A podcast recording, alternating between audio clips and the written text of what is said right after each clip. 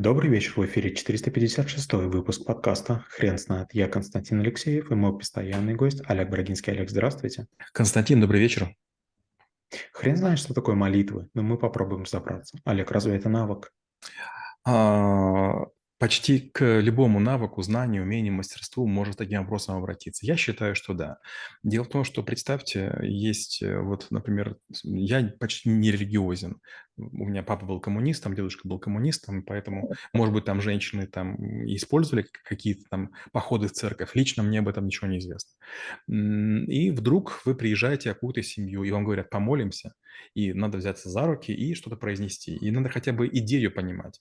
Потому что, знаете, вот глупо отказываться пить. Многие не понимают, пью или не пью, а все очень просто. Я не, не, не требую не наливать, я со всеми поднимаю бокал, пригубливаю. Если напиток вкусный, ну, может быть, буду немножко пить. Но в целом стараюсь не то, что я работаю почти каждый день, не могу просто быть пьяным физически. Но я не спорю с этим. То же самое с молитвами. Я не буду всем говорить, что я атеист. И поэтому бывает такое, что на разных территориях я какие-то слова произношу. И, естественно, если обратиться не к тому Богу, не к тем ангелам, не к тем святым, не, не к тем, там, не знаю, там, покровителям, то это будет э, грубо, обидно, это будет эм, неуместно, и это может прямо сильно настроить людей против вас.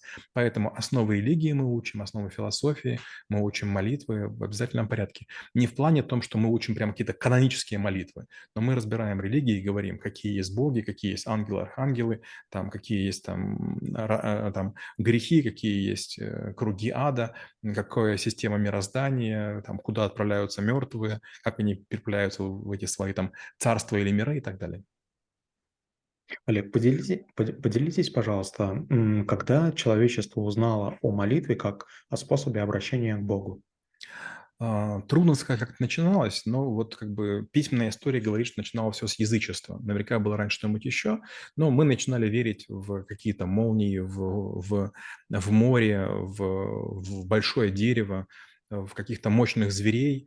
И когда мы хотели есть, мы обращались к дереву, дай своих плодов, или обращались к животному, защити нас, или дай нам там возможности охотиться на твоей территории. У индейцев североамериканских тоже большая такая культура по этому поводу была. Я много читал книг, каждый раз как они просили прощения у животного после того, как они убили. Они объясняли, почему они его убили, потому что нужно кормить своих родных, близких и так далее. То есть сначала, видимо, было язычество. И кому было молиться? Ну, честно говоря, духам, предкам, тропе, там, звездам. Вот. Потом появилась э, религия, такая некая система знаний, э, появились священные книги, появилась канонизация молитв, и люди начали молиться более осознанно. Появились молитвы на разные случаи жизни. Даже книги были молитвенники. Если такая-то ситуация, используй такую-то молитву. Есть такая-такая. Или другой вариант есть. В качестве молитвы можно было использовать цитаты из Корана или хадисы, из э, Библии или какого-то завета. Олег, расскажите, пожалуйста, есть ли какие-то требования к молитвам? И поправьте меня, если я ошибусь и скажу, что в современности, ну, в наше время молитвы новые не появляются. Я не знаю, появляются ли новые молитвы, может быть и появляются, потому что появляются новые вызовы. Скажем, вот э, появился коронавирус, возможно, новые молитвы и появились. Или, например, вот, э, скажем, а, в Азии постоянно есть такие истории, когда собирают большое количество паломников, скажем, там миллион человек, и молятся, чтобы не было ядерной войны или чтобы там не повысился уровень океана. Молитва, она в обычных случаях отражает стремление большого количества людей к тому, чтобы все было хорошо. Молитвы бывают э, регулярные молитвы, и эм, совершаемые там, в каких-нибудь мечетях, храмах, церквях, а есть молитвы частного образа, когда люди при каком-то э, лике святого или взгляде в какую-то сторону, э, сидя, стоя на корточках или на коврике, обращаются к некой силе и э, по какому-то расписанию или по, по необходимости, прося то, что, и, то, чего им не хватает, или э, прося уберечь от каких-то неприятностей. Олег, а вы не могли бы, пожалуйста, нарисовать некоторую карту молитв, в которых э, нужно разбираться? Но в первую очередь, конечно, надо понимать три крупнейших религии. Это мусульманство, христианство и иудаизм. А христианство очень, к сожалению, такое в этом плане строгое, и если вы делаете серьезные ошибки, вам прощения не будет, поэтому с этим тяжело. Мусульмане чуть более, более свежая религия, более агрессивная, но более всепрощающая, с этим проще. Иудаизм вообще замечательная штука, почему там 2 миллиона богов, можно молиться, не знаю, там пробки от бутылки. Еще есть нюанс. Иногда используются специальные языки для обращения к верховным божествам, или имя произносится, или не произносится, или есть имена иносказательные, или есть многоликость э, великих, э, которые находятся над нами.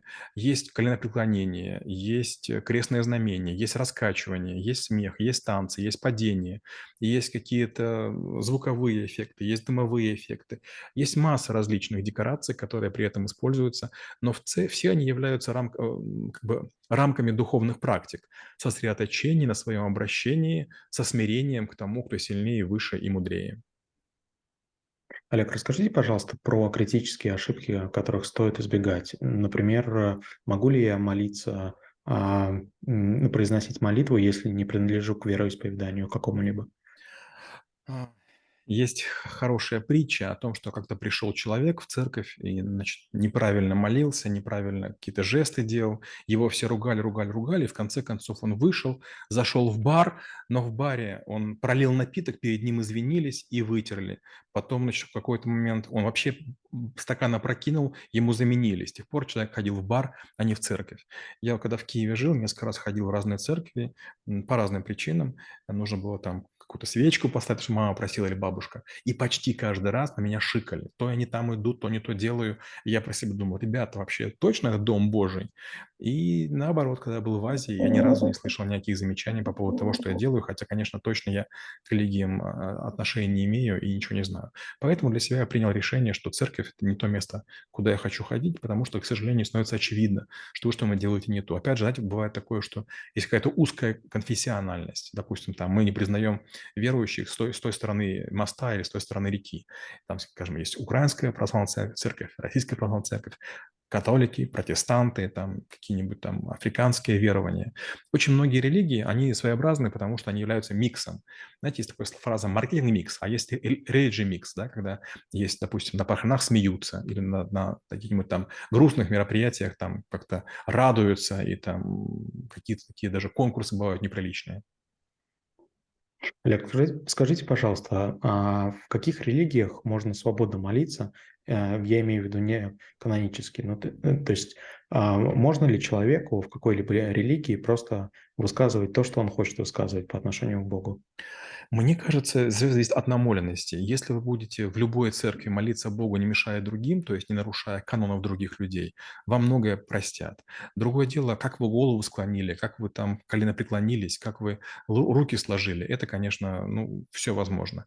Я скажу так, а, к сожалению, вот на наших территориях при храмах очень часто есть всякие бабульки и дедульки, которые следят за чистой нравственностью. Они очень часто продают чего-нибудь, знаете, из серии как бы а, молитвы, совершенные не с нашими счета, э, теми самыми свечками, молитвами не, счита- не считаются. Это, конечно, ужасно. Ну, то есть, с одной стороны, мы говорим, что Бог всепрощающий и Бог все понимающий. Возможно, я привез свою свечку, потому что у меня денег нет, и поэтому буду, буду молиться.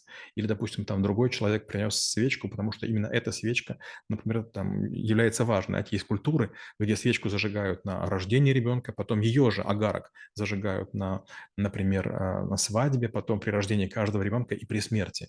И там это считается нормальным и обычным. А у нас в храмах бывает продают литературу, бывают иконы, продают еще какие-то вещи, что, в общем-то, отрицается а, канонической религией. И опять же, знаете, вот если мы глянем на Папу Римского, то мы увидим, какой он. Он почти одет почти ни во что, рубище, да, то есть, ну, практически ничего нет. И гляньте на наших священников, у которых шикарные Мерседесы, очень дорогие какие-то украшения, куча дорогих машин, э, полчища охранников, яхты, резиденции, и возникает вопрос, а точно ли это вот религия, точно ли мы можем с ней молиться, точно ли с нами по одной стороне? Знаете, вот как деревья очень верили топору, потому что топорище у него было тоже сделано из дерева. Олег, спасибо. Теперь на вопрос, что такое молитва, будет трудно ответить. Хрен знает.